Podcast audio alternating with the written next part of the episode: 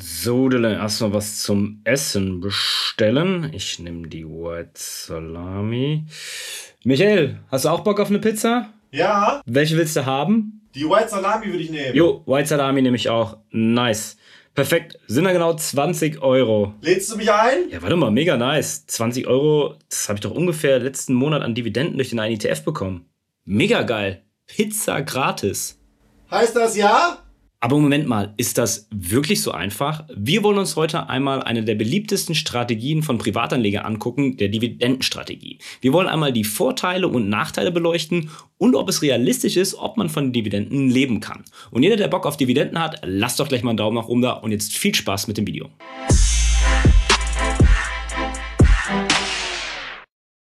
Ja, wenn etwas einen Krieg in der Finanzwelt auslösen könnte, dann wäre es wahrscheinlich die Diskussion zwischen Pro und Contra Dividendenstrategie, ja oder nein. Die einen zelebrieren ihre Dividende von 1,54 Euro wie den 25. Hochzeitstag, andere versuchen das Thema eher zu meiden wie der Boden des Lava. Inzwischen gibt es verschiedene Formen von Dividendenstrategien und der Fokus dabei muss allein nicht nur auf den Dividenden liegen, wie zum Beispiel bei REITs oder eben der Aktie Shell.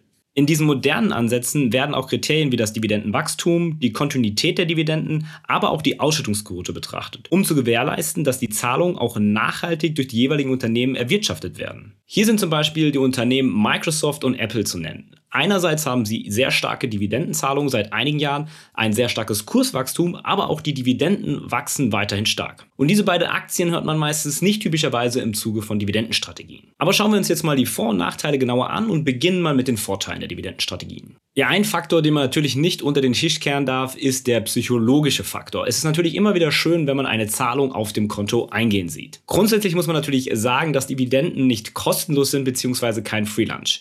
Diese Dividenden werden natürlich vom Aktienkurs abgezogen. Einfaches Beispiel, wenn eine Aktie 100 Euro wert ist, die Dividende ist 2 Euro, dann ist der Aktienkurs nach der Dividendenausschüttung nur noch 98 Euro wert. Allerdings werden bei der rein mathematischen Betrachtung natürlich die emotionalen Faktoren oft außer Acht gelassen. Wenn man hingegen ganz klassisch über 15, 20, 30 Jahre in den MSCI World einspart und immer wieder nicht die Dividenden rausnimmt, baut sich irgendwann eine psychologische Hürde auf, in der man die Angst bekommt, irgendwie das Geld anzugreifen, abzubauen, weil man einfach nicht mehr daran gewöhnt ist. Man hat so ein Stück weit ein Sicherheitsgefühl aufgebaut, das Geld auf dem Konto zu sehen und hat so ein bisschen Angst, das Ganze zu verkonsumieren. Wir alle sind Menschen mit Emotionen und handeln meistens nicht immer rational. Viele von uns nehmen also Dividenden als eine Art Geschenk dar, auch wenn es mathematisch natürlich nicht so ist. Dieses Verhalten wurde bereits von 2 Nobelpreisträgern bestätigt in der Prospect Theory, aber auch nochmal in einer weiteren Studie erklärt in Explain Investors' Preference for Cash Dividends.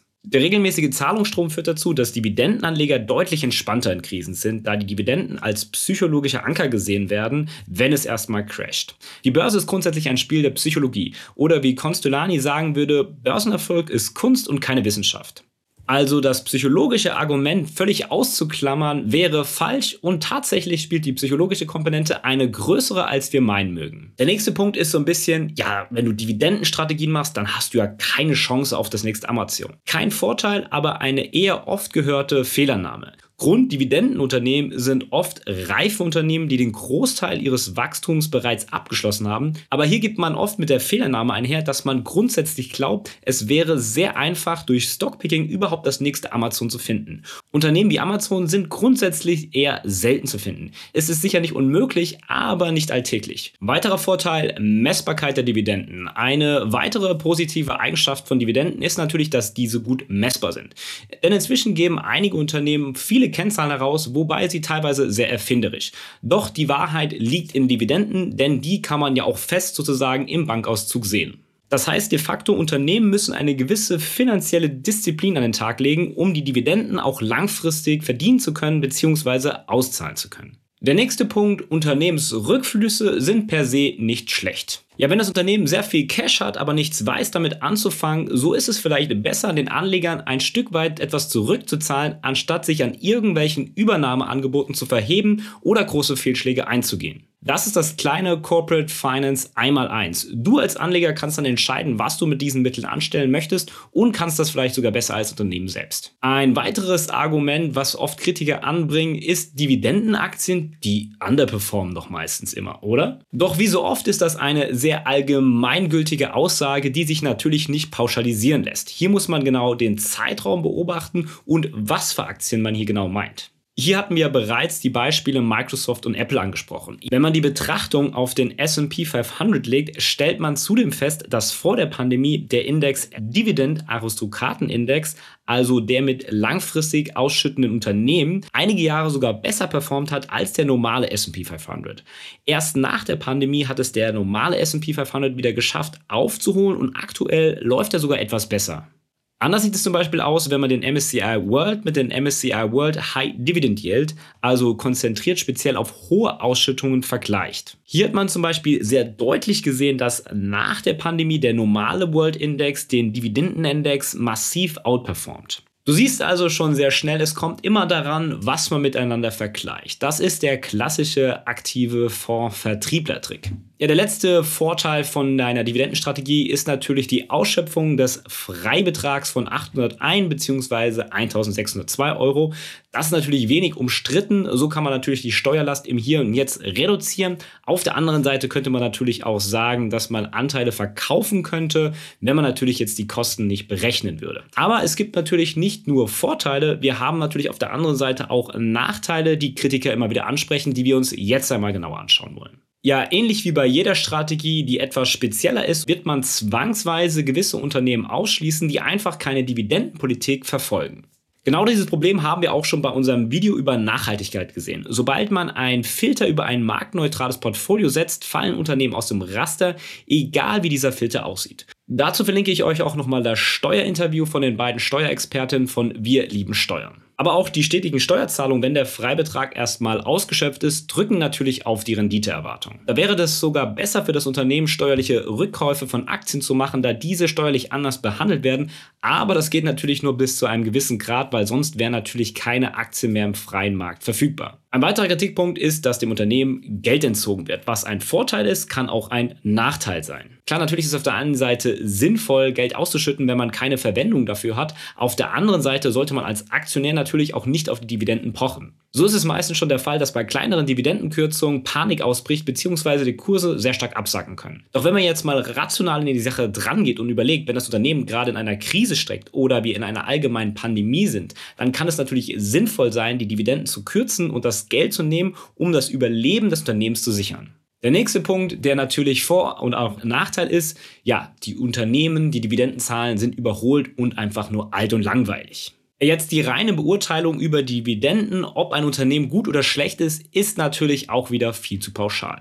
Aber es gibt natürlich auch einige Dividendenzahler, die sehr gute Dividenden zahlen, aber deren Geschäftsmodelle vielleicht nicht mehr so zukunftsträchtig sind. Und wenn es dort nicht zu einem Wandel kommt, natürlich die Gefahr besteht, dass das Unternehmen und damit auch die Dividenden verschwinden können. Ja, hier kann man als Investor Gefahr laufen, in die Dividendenfalle zu laufen. So haben wir das auch das ein oder andere Mal schon gesehen. Also wenn man sich nur auf die Dividendenrendite konzentriert, kann man natürlich dann Unternehmen sich ins Boot holen, die einfach nicht mehr so gut laufen, dass der Gesamtwert des Portfolios sinkt und die Dividenden das fast nicht mehr wegmachen können oder man plus-minus läuft. Ein weiterer Kritikpunkt, Dividenden sind nicht die neuen Zinsen. Ja, seitdem die Zinsen auf Tagesgeld und Co. bei Null stehen, suchen Leute natürlich händeringend nach Alternativen.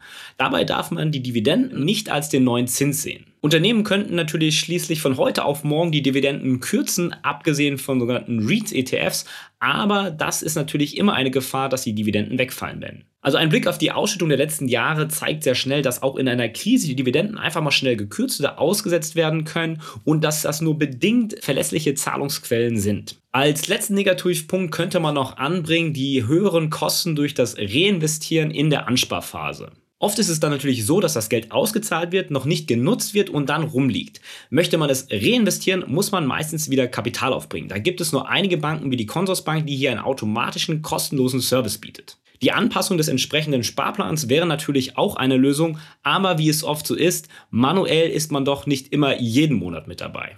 Soweit zu den Vor- und Nachteilen. Jetzt kommen wir aber zu einer sehr wichtigen Frage, die sich viele Investoren erst einmal stellen sollten. Denn wie viel Kapital benötige ich denn, um von meinen Dividenden vielleicht leben zu können oder einen gewissen Cashflow zu generieren? Das Ganze soll nur ein Denkanstoß für euch sein und schon mal eine grobe Richtung geben bzw. euch ein finanzielles Bewusstsein für die Größen geben. Er kann monatlich 182 € anlegen, das entspricht ungefähr der derzeitigen durchschnittlichen Sparrate der ETF-Anleger.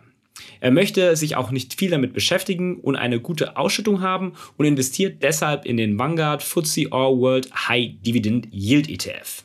Dieser hat eine jährliche Performance seit der Auflage von knapp 7% inklusive Ausschüttung und schüttet jährlich ca. 3% aus. Also 4% Kurswachstum und 3% Ausschüttung. Peter Paule spart also regelmäßig über 30 Jahre und erreicht so einen beachtlichen Depotwert von ca. 178.000 € bei stetiger Wiederanlage. Er kommt also auf Ausschüttungen von ca. 5.300 € vor Steuern pro Jahr, also ca. 440 € monatlich abzüglich der Steuern. Also brutto schon mal nicht schlecht. So einfach leben kann man also von diesen Dividenden noch nicht und wir haben noch nicht mal die Steuern abgezogen. Also es braucht schon einen etwas größeren Depotwert von vielleicht 500.000 und mehr, um davon ein Stück weit leben zu können oder sich ein gutes Zubrot zu verdienen. Ja, solche Depotwerte kann man natürlich nur erreichen, indem man sein Einkommen in einer gewissen Form steigern kann und damit auch höhere Sparraten. Zu dem Thema, ab wann man finanziell frei ist, habe ich bereits auch schon mal ein Video gemacht, was ich euch hier nochmal in der Videobeschreibung oben rechts verlinken werde, inklusive einen Rechner zum Nachrechnen. Ja, hast du den Wert schon mal für dich ausgerechnet, ab wann du finanziell frei wärst? Würde mich mal interessieren, schreib das gerne mal in die Kommentare. Denn natürlich war das Ganze nur eine grobe Rechnung und trifft nicht individuell auf jeden zu, aber man kann natürlich schon mal schauen, wohin die Reise geht. Also Dividenden, ja, nein, gut oder schlecht, schwarz oder weiß, natürlich gibt es hier keine pauschale Aussage und jeder muss für sich individuell für seinen Lebensstil schauen, was für ihn am meisten Sinn macht. Ja, so mag es wahrscheinlich nicht immer optimal sein, auf eine Cashflow-Strategie zu setzen und man ist wahrscheinlich mit einem Marktportfolio, das neutral fährt, auch manchmal besser gefahren. Aber natürlich ist der Mensch keine Maschine und kann sich nicht stur an eine Strategie halten, wie man das ganz klassisch aus der Finanzmathematik kennt. Also solltest du dir die Frage stellen, was möchtest du denn persönlich? Möchtest du einen Cashflow generieren und davon irgendwann leben können, wie es zum Beispiel Lars gesagt hat? Tatsächlich so ein Leidenschaftsthema von mir geworden, weil ich einfach total Cashflow geil bin und entsprechend auch investiere in allen Anlageklassen, unter anderem auch Kryptos, da können wir später drauf zu sprechen kommen. Das Thema hat mich halt immer angetrieben und das mache ich auch heute noch tatsächlich. Oder wie ich es derzeit mache, dass ich nicht auf Dividenden angewiesen bin und deshalb meinen aktiven Teil wirklich in Performance-Aktien investiere bzw. Indizes, um dort eine höhere Rendite als den Markt zu erzielen. Aber was ist deine Meinung zu dem Thema? Dividenden, ja, nein? Schreib es gerne mal in die Kommentare. Ich bin gespannt auf die Diskussion. Ansonsten verlinke ich dir nochmal unten die TalerBox Akademie, wie du für dich herausfinden kannst, was die passende Strategie zu dir ist. Du bist gerade im Flow und konntest etwas mitnehmen. Wieso dann nicht den Podcast mit deinen Freunden und Familie teilen? Am Ende sind sie dir sicher dankbar, dass du ihnen helfen konntest. Oder du willst den Podcast aktiv mitgestalten? Dann tagge uns doch auf Instagram @talerbox und stell uns deine Frage oder gib uns einen Shoutout. Vielleicht ist deine Frage dann bald schon Topic bei uns im Podcast. Unser Like hast du definitiv sicher. Ansonsten Däumchen werden Träumchen oder eher ein Review auf den bekannten Plattformen wie iTunes. Ansonsten die Golden Nuggets zu dieser Folge sowie Tipps, Tricks und Hacks und weitere Insights rund um die Reise von TalerBox findest du natürlich in den Shownotes. Bleibt uns zu sagen, invest smart statt hart. Bis zum nächsten Mal, wenn es wieder einen Satz warme Ohren gibt.